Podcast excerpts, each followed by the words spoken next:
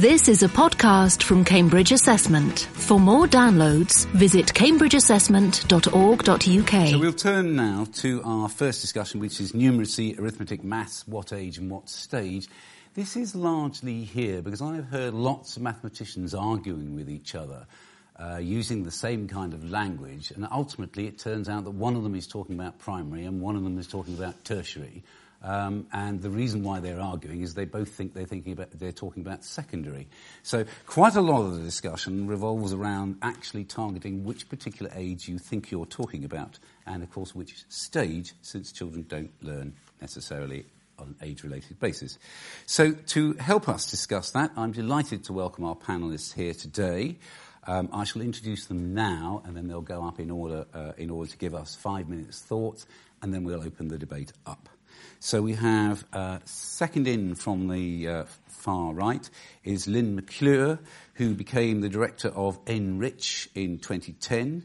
She's worked with children and adults in primary and secondary, further education colleges and universities, covering the whole patch, uh, and set up a very successful maths education consultancy which took her all over the world. An author of many articles and books, Lynne is very involved both as the NRICH director and as an individual in mathematics education policy. Naturally, she's a member of the Advisory Committee on Mathematics Education and, almost as naturally, is currently involved in redrafting the mathematics curriculum.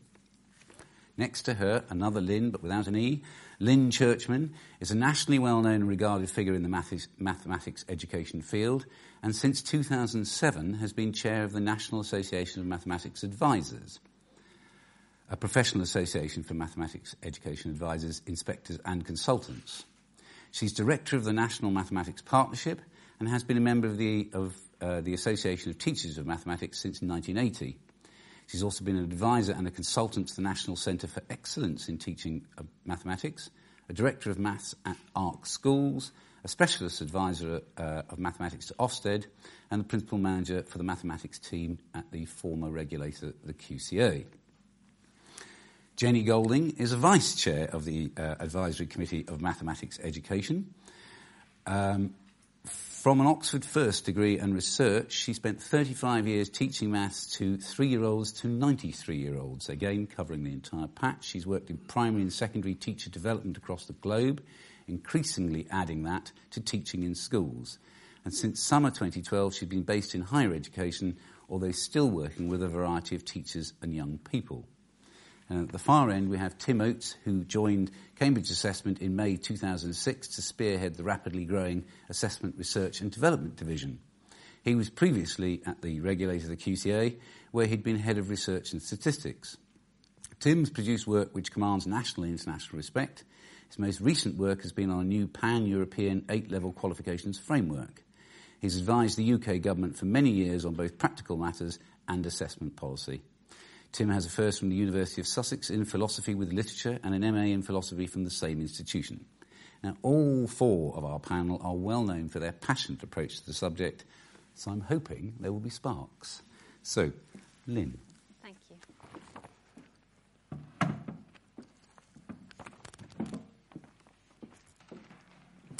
So first of all, thank you very much for inviting me to contribute today. I'd like to show you um, a little clip, which is a very homemade video. And as you watch it, I'd like you to maybe consider why you think that I think that this is a suitable start for this afternoon's proceedings.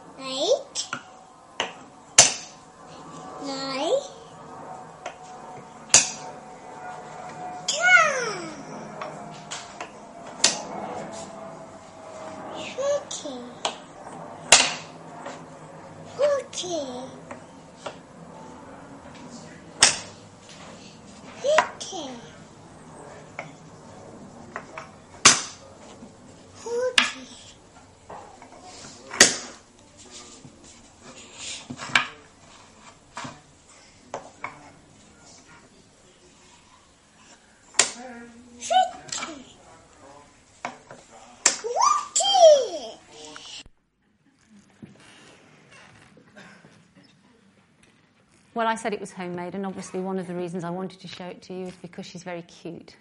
Um, but it's really because I think that often in such um, situations as this, we are focusing much more on the end product of education, what the needs of higher education and further education and employers are.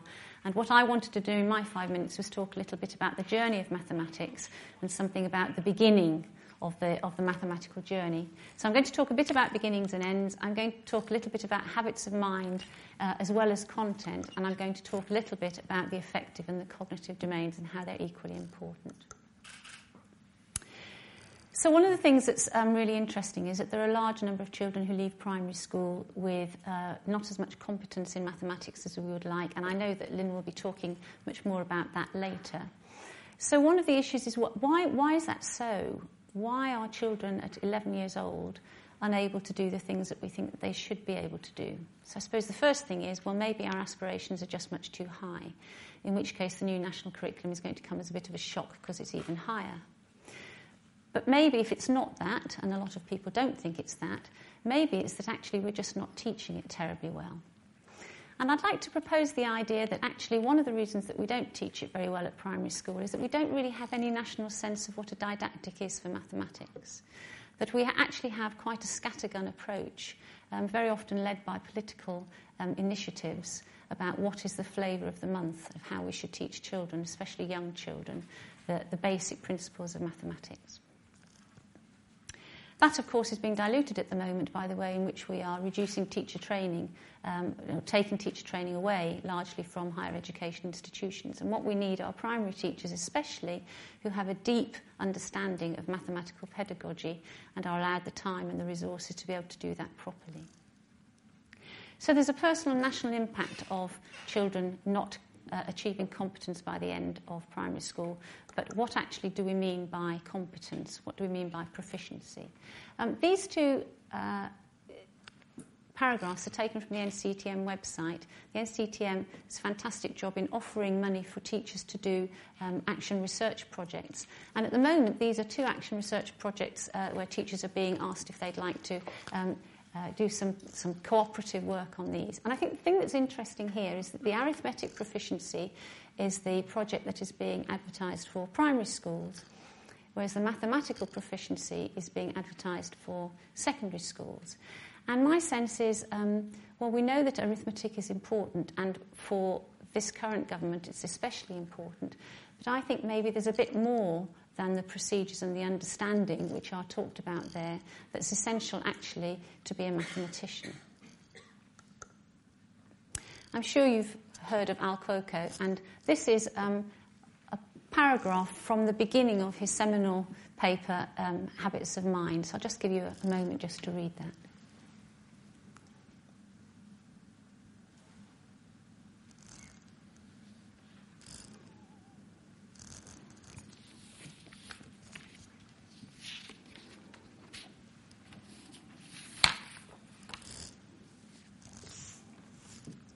So they go on to say that whilst we still have a curriculum that sees maths as a mechanism for communicating results, we'll always have a curriculum where the content changes, but the actual study of mathematics remains the same. Students learn properties, do problems, and then move on. So the context may be modern, but the actual mathematics that the students do is still as far away from actual mathematics as it ever was. Later on in the same paper, Al Cuoco talks about inculcating habits of mind. So, as well as the arithmetical proficiency and the mathematical proficiency, both of which I acknowledge are very important, I'd like to see more emphasis on inculcating habits of mind, mathematical habits of mind. And I don't think that that is something that we should restrict to secondary pupils. I'd like to see us inculcating habits of mind, mathematical habits of mind, starting with very young children who are intensely um, inquisitive. And these are Cuoco's habits of mind. I love the term pattern sniffers. I think it makes me think of something like the BFG. Um, but you can talk to small children about being pattern sniffers, having a mathematical frame of mind when they're doing anything, whether it be in the mathematics lesson or whether it be elsewhere. conjectures and guesses. These are all sort of allied verbs, which I think are, are really interesting ways of thinking about doing mathematics. You have to have some content on which to um, uh, inculcate these habits of mind, but it's the habits of mind that I'm more interested in than the content. And lastly, the affective as, the cognitive, as well as the cognitive domain. Um, Nardi and Steward's survey of quiet disaffection in, in uh, mathematics schools was, was um, with Key Stage 3 pupils, and the acronym TIRED was the way in which they described their experience of being in mathematics lessons. We have to be able to do better than that. If we're going to have to have, have students who want to study mathematics post 16, then we have to do something to make mathematics much more enjoyable and much more challenging. That doesn't mean to say it has to be fun, but it has to be challenging. And if you think about the look on Alyssa's face at the end of that film and compare it to the attitude that those students had in Key Stage 3, uh, we've got a lot of work to do. Thank you.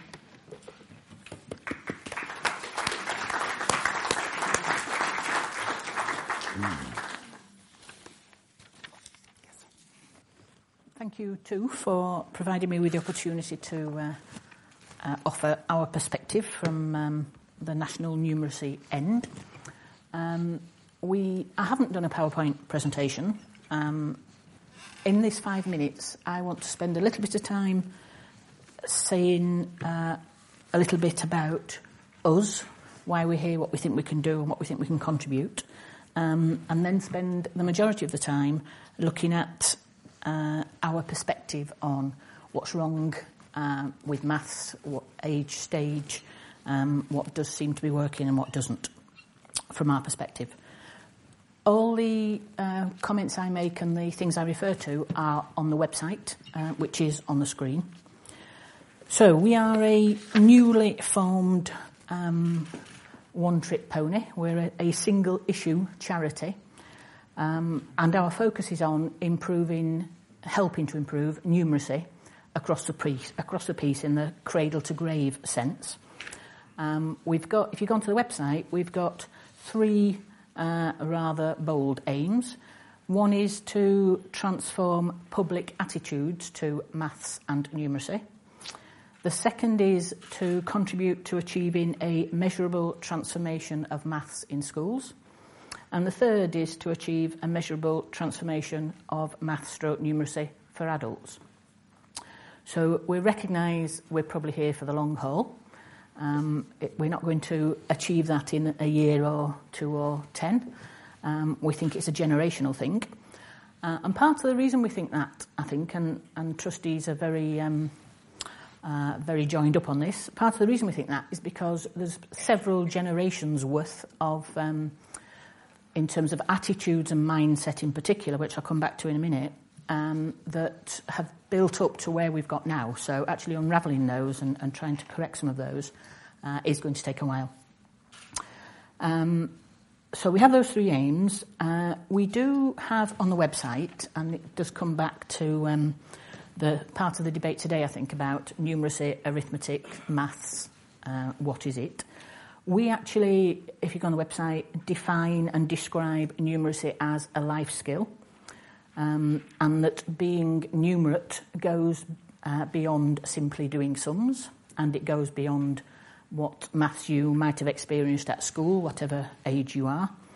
Um, but it does mean having a confidence, a competence, uh, a self belief um, to use numbers and to think mathematically and to think numerically in everyday life, in all aspects of your life, whether it's work, social, um, leisure, personal. So, some of the um, references on the film clip about uh, mortgages and knowing credit deals uh, and all those sorts of things, we're encompassing that in the being numerate bit. Um, and we're unapologetic, I think, for um, believing and messaging that every person in the UK, at whatever age, at whatever stage, can reach a level of numeracy that allows them to meet their full potential in their personal, social, leisure, work life. And aspects of their life should not be limited by their level of innumeracy or their lack of confidence and capacity in numeracy. Poor numeracy is a huge and neglected issue. We've all seen, and we've got a website full of um, statistics, research papers, data um, that uh, really embodies some of the uh, clips that were there in the first video at the start. So, for example, the Skills for Life survey showed that 17 million adults were working below level one, qualifications framework level one, uh, at numeracy, compared to 5 million in literacy. Um, so it's a massive difference. However, numeracy remains hidden behind literacy everywhere. Um, and everybody gets that you have to do something about literacy. Um, not everybody necessarily gets that you, have to or can do something about numeracy. And there's all sorts of statistics that, that you will have seen that uh, we have compiled on the website. Um, so, for example, adults with poor numeracy are twice as likely to be unemployed. Children at school who struggle with numeracy are twice as likely to be excluded from school as those who don't, etc. There's, there's uh, lots and lots of evidence. So, what's missing? Why are we in that situation? Um, there's three things in this short time I wanted to um, draw attention to. Um, one is the, and Lynn touched on it to some degree, um, I think a big missing piece is the whole um, issue around mindset. And those of us, us, that work with learners at whatever stage and whatever age um, need to recognise much more strongly the importance of mindset and uh, sort of psychological disposition uh, to maths. So, for example, the, it's cool to say you're naff at maths and wear this badge of honour all the time, sorry, that says you're naff at maths. Um, it's cool to do that. We have to do something about that. As a nation, we have to try and sort that out. Um, and some of that's about convincing learners and those that work with learners um, working hard to convince learners that there is no such thing as a maths gene. Actually, if, and going back to the mathematical habits of mind, if we develop perseverance and resilience, and again, there's quite a lot of emerging evidence about resilience, grit, whatever you want to call it, uh, actually, that can uh, hugely impact on how successful you are um, mathematically, numerically, um, a lot more so than any uh, form of maths gene. So not attending to the attitudes and mindset piece um, and, and not giving it the, the sort of, um, and I hope we do that in this forum, not giving it the, the sort of um, status it deserves in terms of looking hard at its impact, I think is a mistake. That's one of the things that's wrong. Thank you. I think one of the things that's also wrong, um, and I know people are working on it at the moment, the curriculum's wrong. Um, and I'm not at all convinced that the new curriculum is going to be any less wrong. Uh, if you look on the website, we've developed an essentials of numeracy model, um, and we've put at the heart of that being numerate. That's in the centre. A bit like the Singapore hexagon model, where problem solving is at the middle. And that goes back to Lynn's point about problem solving, application, reasoning. You do need your set of skills, but actually, you need to be able to do something with them. Uh, and then the third thing I think we need to do a lot of work on that's also wrong is the image of the subject. Um, it's the subject, maths, being numerate, is not just what you do in maths lessons and it's not just about calculation. It's about making informed choices and decisions and thinking mathematically as a consumer, in your leisure life, etc. When you, we interview learners, they talk about those sorts of things as just common sense. They're not maths. The maths things are what they do in the classroom. So I think there's a thing about valuing what is maths uh, elsewhere um, in order to uh, rectify the uh, image issue. Thank you.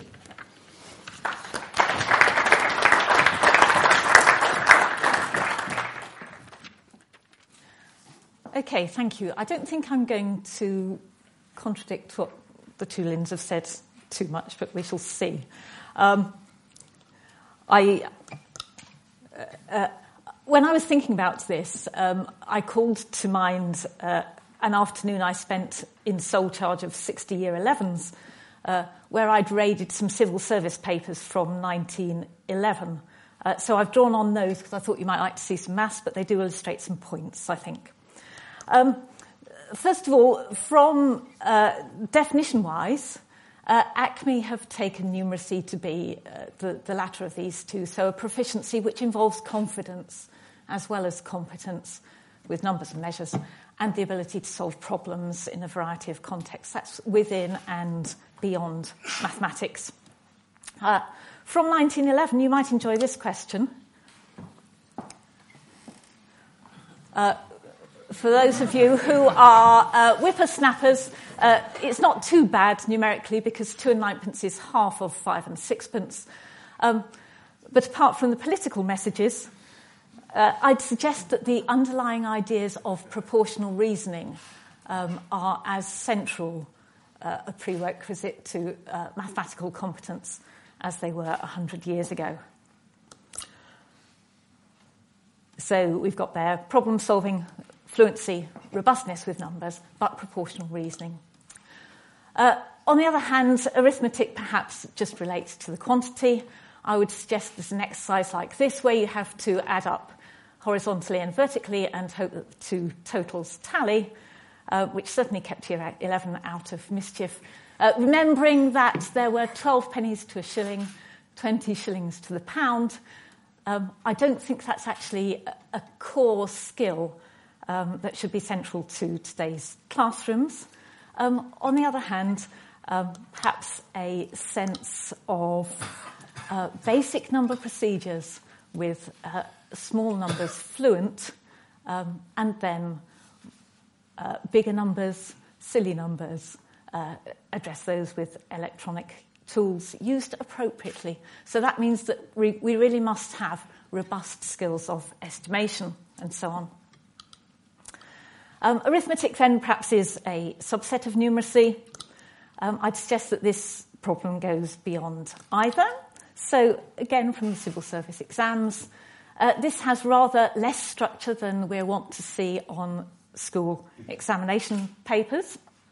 Um, bears a remarkable resemblance to some very good materials being developed by MEI, and essentially it's about modelling. Nobody's telling you quite how to work out that area A, B, C, D, so you've got a handle on it.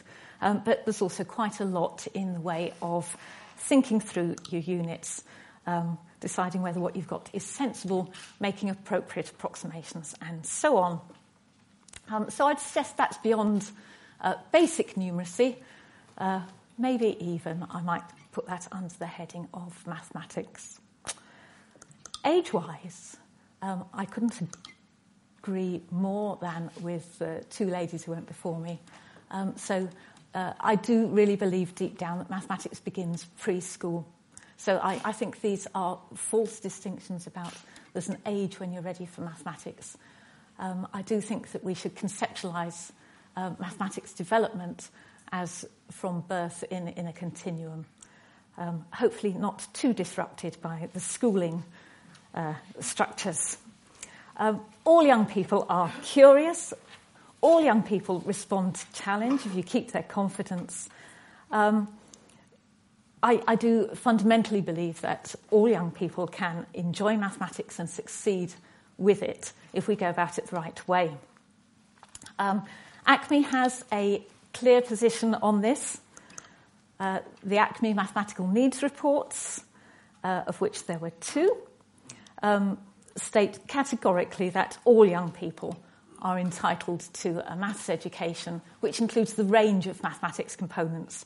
Um, that includes development of appropriate habits of mind. Um, and that to provide them with that is a question of both equity and of empowering our forthcoming generations. Uh, employers and higher education are clear that we need many more young people with more robust mathematical skills and the ability and confidence to apply those reliably. Um, so, more young people who know more mathematics, um, and in particular who can model and solve a variety of problems. Those two requirements, we believe, are not incompatible, um, but they do need creative and knowledgeable teaching. Very, very big challenge for us, and it's an issue which ACME comes back to in a number of responses. Um, there are plenty of those around at the minute, in case you hadn't noticed. Um, we do believe that the focus for the 21st century maths curriculum should be on problem solving, both within and beyond maths, um, supported by the usual things that you know about. We do believe that technology is underutilised in maths education at the minute, that technology affords uh, a range of exciting ways of supporting the exploration and better learning of mathematics, as well as supporting the use of maths. And we're only really beginning to come to grips with that, and I, I suspect that's a, a, rather generous statement. Um, we do think that all young people should regularly experience um, challenge, collaboration, excitement in mathematics, um, should have the opportunity to explore and to create, to make links across and beyond the maths curriculum, um, and that we need to do much, much better in developing skills of communicating mathematical thinking um, in our schools and colleges. Fundamental to that is the affective characteristic development that we've already talked about. So these things like resilience, perseverance are so, so important if we want our young people really to uh, use their mathematics confidently. Um, we believe that that can only happen if we uh, pool all our resources to develop a whole system consistency and coherence um, properly evidence based. Um, and we do think that that actually needs cross party consensus um, because our young people's uh, education and the, uh, the future of this country really is too important to be destabilised and undermined by political short termism. So, those are our core messages.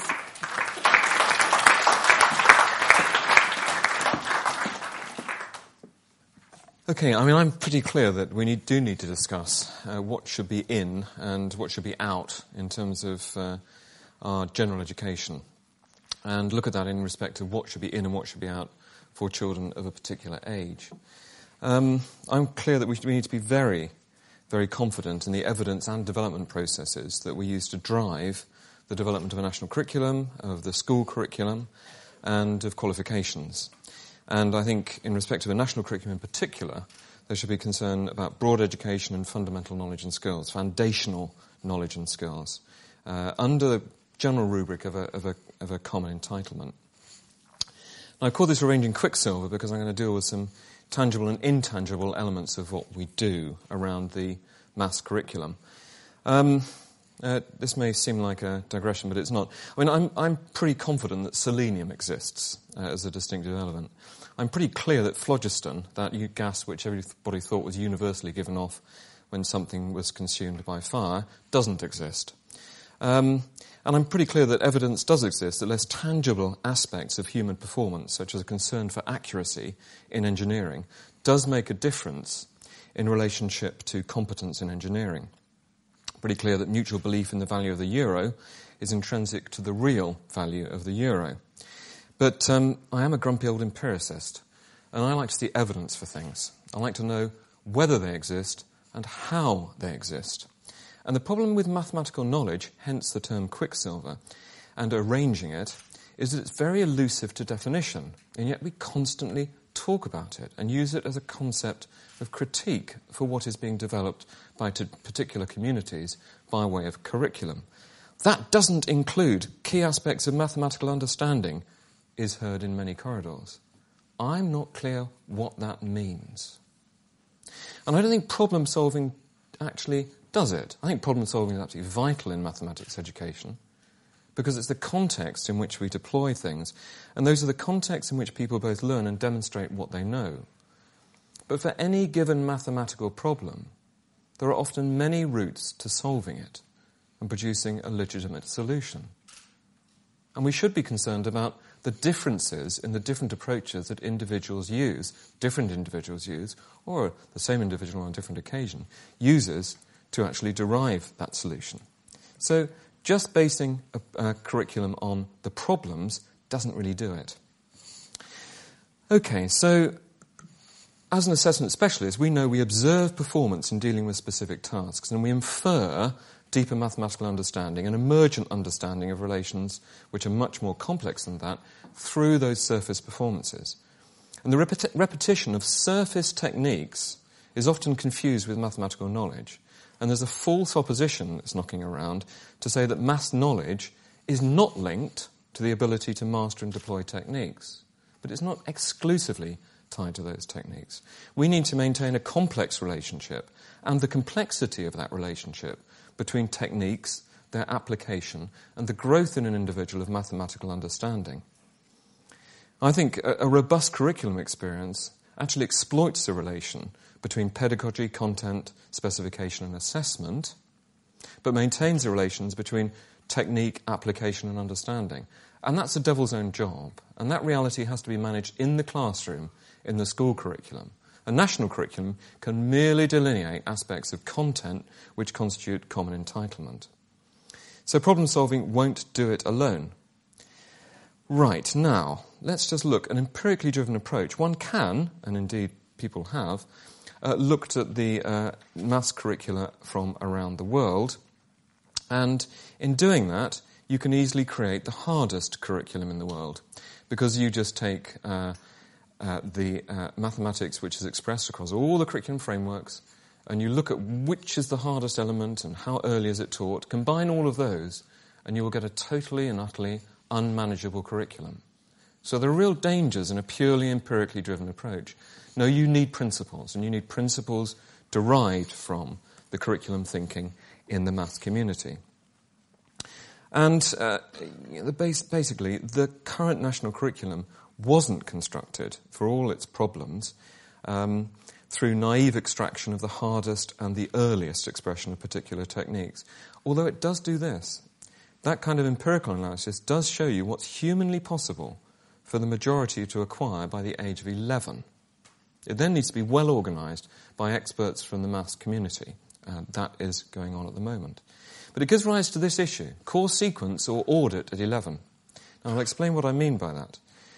Um, E.D. Hirsch in the States uh, has really posited very strongly in these kind of analyses the notion of a core sequence, the appropriate sequence of concepts in a subject over time, arranged in year blocks, which enable people to progress through a subject and by particular ages acquire the right foundational building blocks, the notion of a core sequence. But if we just take that problem solving issue about how you construct a curriculum, we know that people will approach the same problem in different ways, they will acquire mastery of different techniques in so doing. So, do we specify in a core sequence what should be tackled by people of a particular age? Or do we audit whether they have mastered the totality of the techniques that we expect them to have at a key point? And that's the age of 11. So that's where the assessment through national tests and the curriculum issues really combine. Okay, kind of, and finally, there are a few, there are a few uh, messages from the transnational evidence that I want to throw into the debate and discussion today. One is the standout element from Reynolds and Farrell's key work and Stigler and Stevenson's work from around the world, that basically those nations, those jurisdictions that have done really well at both reducing equity differences and raising attainment in mathematics, encourage the study of fewer things in greater depth during primary. The curriculum may look incredibly expansive, but when you explore, explore, the textbooks, when you talk to the teachers, they concentrate on fewer things in greater depth. And that's an absolute standout feature. The other bête noire in all of this is practice. A uh, great deal of discussion about that recently. this is not, the trouble is that that in, in England we equate or, or, or associate practice in mathematics in primary education with barren repetition. The same, somebody failing to do the same thing over and over and over again. And that's not at all what is meant or operationalized as practice in other jurisdictions. Far more time is spent on working through mathematical problems in other nations uh, and it's interesting, in that great uh, nation that we all turn to now, Finland, um, schools are actually told how much time children should spend on mathematics. Imagine doing that in England, the outcry that there would be. What we know, though, from the empirical data is that in Hong Kong, Singapore, and many other jurisdictions where they have better equity and higher overall standards, kids spend more time tackling problems. They do more practice, but it's not the kind of practice we do in our society. It's expansive, it's exploratory, and it constantly involves mathematizing a problem, working on it, and then demathematizing it. It's incredibly rich, and they do a lot of it, and the society and individuals reap the benefit of doing it. Unreflective application of technique can actually turn into deeper understanding of relations in an entirely unpredictable way for individuals. And that's why more practice of the expansive kind is important. Anne Watson hates me saying this, but I have seen the light bulb go on with particular children, just suddenly, in an unpredictable way, when they've been working on mathematical problems. And the thing is, you can't predict when that light bulb's going to go on for particular individuals. So basically, we have to do more expansive practice to get that light bulb going on more frequently. And you can't predict whether it's a high ability or a low ability child, as it were, who will have a problem with a particular area of mathematics. That argues again for more expansive practice. So that's it, really. I, rem- I think I'm quite proud of being a grumpy old empiricist, and I still, and I'm quite freely admit, I still don't know what mass understanding actually is. But I do know some things that we need to do to encourage better equity and higher overall standards of attainment. Thank you.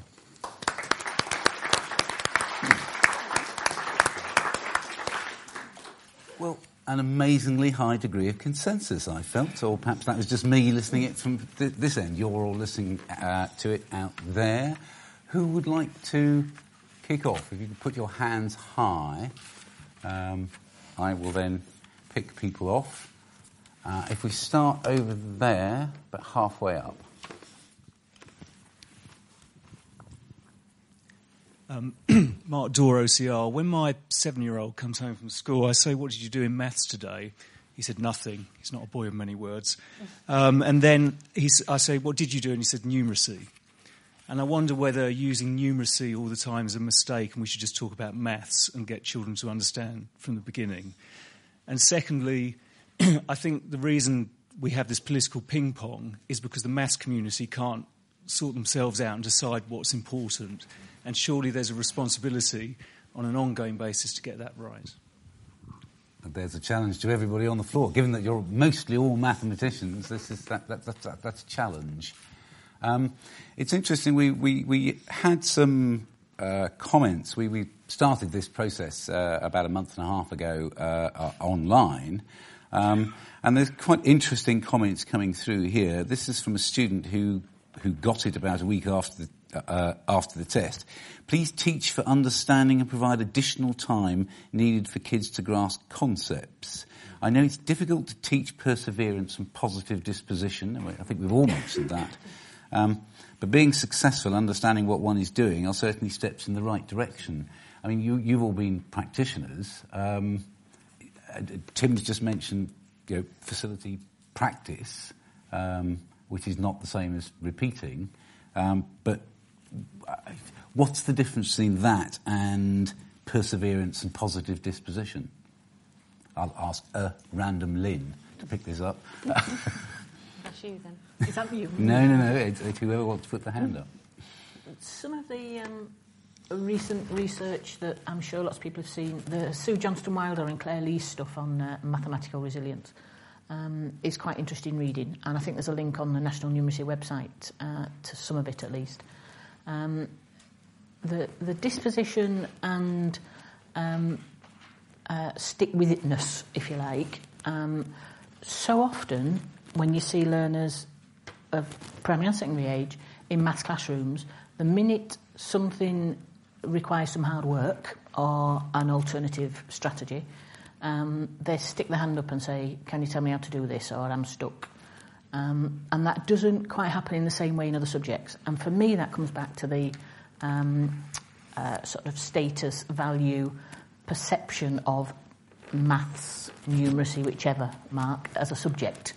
Um, that we somehow manage to uh, educate learners from a very young age, uh, even though they start with many mathematical intuitions early on, um, that there's certain ways of behaving and performing that constitute being mathematical. and engaging your brain and persevering is sometimes not one of them for a lot of learners. Uh, and I, I don't know how, what we do about that, but I know it, it's, it's a big issue. And some of it for me is to do with messaging, constant messaging. One of the things we say to parents is if you want to help your children with maths, the, th- the single most important thing you can do from tomorrow morning is to stop saying it's okay not to be good at maths. Stop saying that from tomorrow. And across the piece, you know, all adults working with learners from a very young age, stop saying that.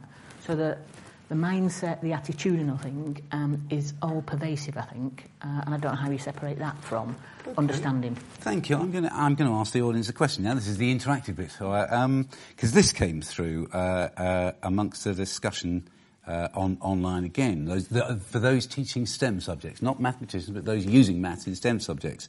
Um, I think this goes to the heart of the problem. So I'm actually going to ask the audience this: You have two students taking the same test, 100 problems in five minutes. Student A completes only 70 problems and they're all correct. Student B completes all 100 problems, but 30 of them are wrong. Coming back to what you were just saying, I don't think students actually think about whether they're good on maths, certainly at a young age. They want to be good students. They're trying to please the teacher. At that stage, they're not bothered whether it's maths or anything else. So, you have student A and student B. Which is the better student? And we get on to the second question, which will the grades teachers give describe that, but which is the better student? Put your hands up for student A. 70 problems, all correct. Okay. Student B, all 100, 100 problems but 30 are wrong. Who goes for that as being the good student? Right, so you don't want them to keep trying and failing and learning from their mistakes. You want them to get it exactly right every time, even if they do less. Is that right? Okay, no, okay, put your hands up if you want it. Thank you. We'll start there and then the lady at the back there. And then I heard shouting over here. Uh, don't shout out, just put your hands up. This is, this is a school, this is a class. It's, um, it's rather like being the bad student. Uh, Dan Thomas, Cambridge Centre for Sixth Form Studies. Um, I think your, your problem is too simplistic. The student who has attempted 70 and got them all right, how have they attempted that 70? Yeah. Have they tried and failed? Have they seen the answer quickly and worked through in a very methodical way? Is it a bit slapdash? I think the question is too simplistic. The, the student's approach matters a lot. And whether they've attempted 70 and got them right or attempted 100 and got a selection of those right, I don't feel there's enough information there to state who is the better student. Okay, so that's the, the wrong question. The lady at the back. or not enough information. That's a very mathematical approach to things, yes. Not, en- not enough data. Uh, right, madam. I'm Sarah Pearce from NEF Innovation Institute and past mathematician, teacher, university lecturer, etc. Um, you forgot the third option, that they're equally as good. The problem is trying to define what we mean by good, and uh, I, each of those students will be good according to different standards. So if you wanted uh, somebody who was highly reflective, very accurate in their approach, etc., then possibly student A is good according to those standards. If you want somebody who's going to be creative, innovative, uh, trying out new things all the time, then possibly B is better because they go at it and try out all, all possible options. So I think the third, the third option that you left out, the are both good, that, that would be my uh, answer. Okay, thank you. And then right down here at the front.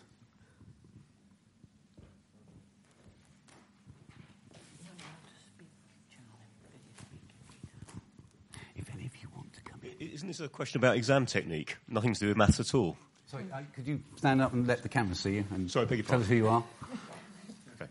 So I'm Charlie Stripp. I'm from um, MEI and NCETM. I think you've asked a question about exam technique. You've let, you've let assessment get in the way again.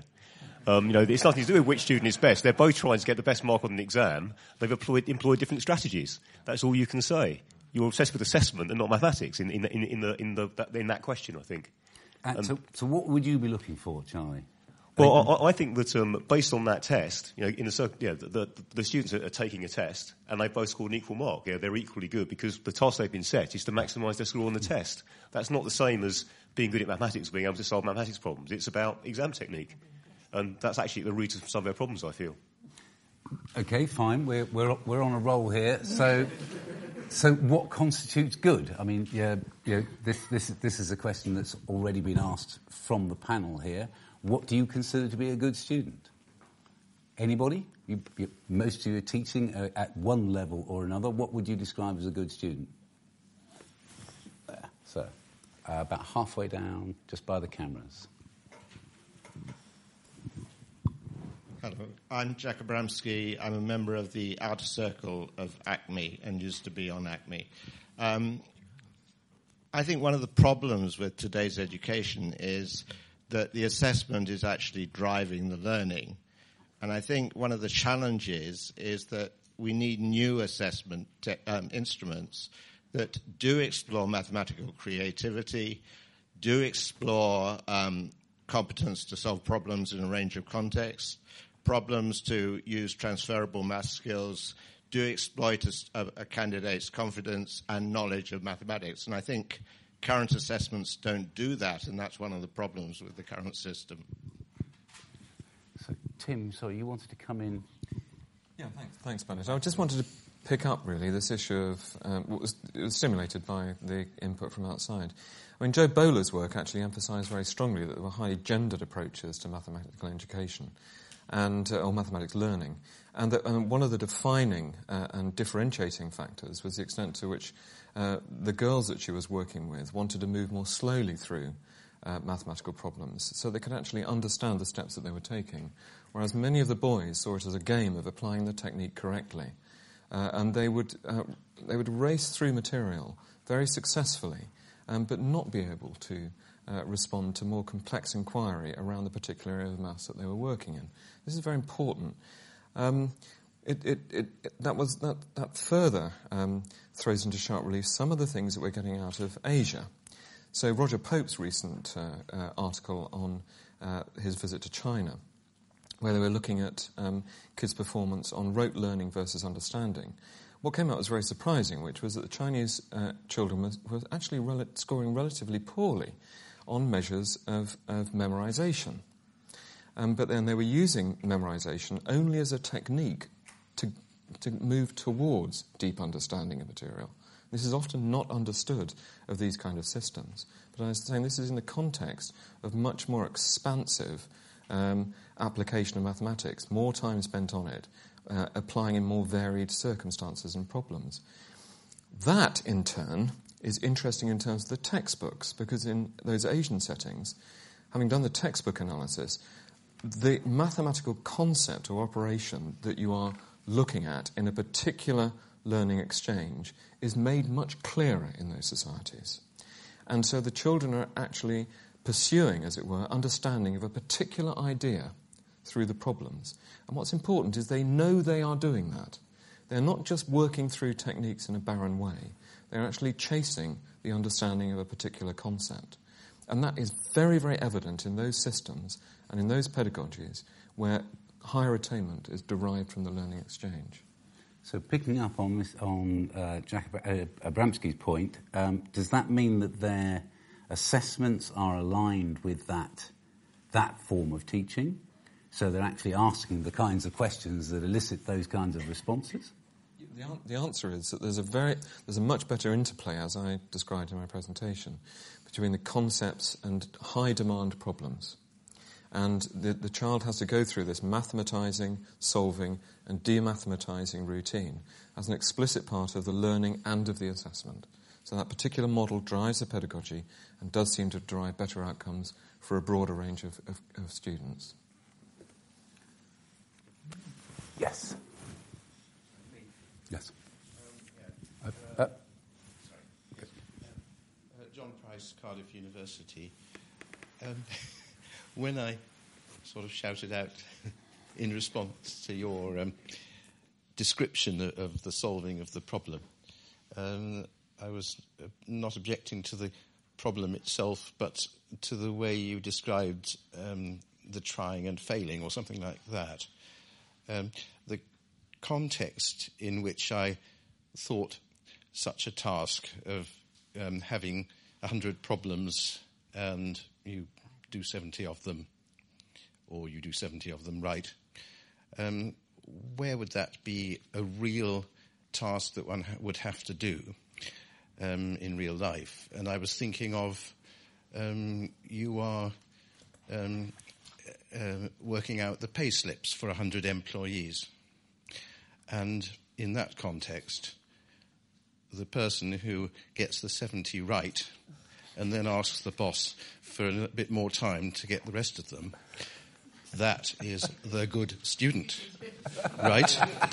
Um, and um, a, a, a slightly more schoolish sort of context would be, but you certainly couldn't expect to be doing this in, what did you say, five minutes or something? Yeah. 100? Um, you've got a, a, a hundred um, um, mathema- al- algebraic formulae, and you've got to um, um, expand them out or something like that. Um, important skills that need to be learnt. Um, in that case, again, I would think that it's the people who get them all right are the ones who are to be praised. Um, there are other cases, particularly assessment in exams, um, where the rubric says um, try um, seven questions out of a possibility, possible ten. You are allowed to do as many as you like, but the worst three will be discarded. Fair enough in that situation. You know, do as do all ten, and the worst three will be discarded. But um, I think we do have, as other people have said, to distinguish the context.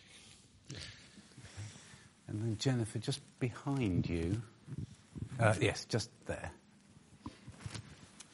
Thank you. It's Keith Jones from the University of Southampton. And uh, in my work, I've been fortunate to, to uh, get to China and Japan and other parts of the Far East. And um, it's true that in China, there's some very good classroom teaching, but they also have concerns. And they have a term, but I, I can't remember what it is in, in Chinese, but it's uh, that students, they get students who are good at passing tests, but are good for nothing else. And when we say um, these outcome measures, you know, there, there are better out, they get better at some outcome measures. It really depends on what those outcome measures are. And I want to, to, to, to think more broadly about this and uh, what a better mathematics curriculum could be, in that, and thinking that a lot of the new developments in mathematics are in visual and spatial things. If you think about uh, cosmology, if you think about um, use of the internet, um, and that sort of networking.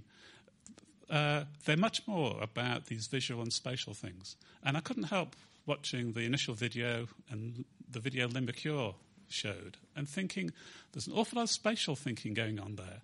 And I just wonder, I've got this niggling doubt that if we, by concentrating on in the topic this morning of numeracy, we're actually um, taking away some of the creative part of mathematics, which comes from the visual and the spatial. That if we did more of the visual and spatial, we may get better outcomes. And we might be doing something that uh, will show countries elsewhere how to develop mathematics, just as we have done in the past. We, we're constantly told, you know, this country is not very good at it, but we have some of the best mathematicians in the world. And we, we've done that because we've strengthened the visual and the spatial thinking through geometry. If we, if we, um, I have this feeling that if we don't, if we neglect the geometrical side, the spatial and the visual, we might be doing a disservice everywhere. When we talk about proportional reasoning, there's a very, very strong spatial and visual element to that. If we don't do that, then I think we might be getting it wrong. Thank you. Um, yes, by all means. Yes.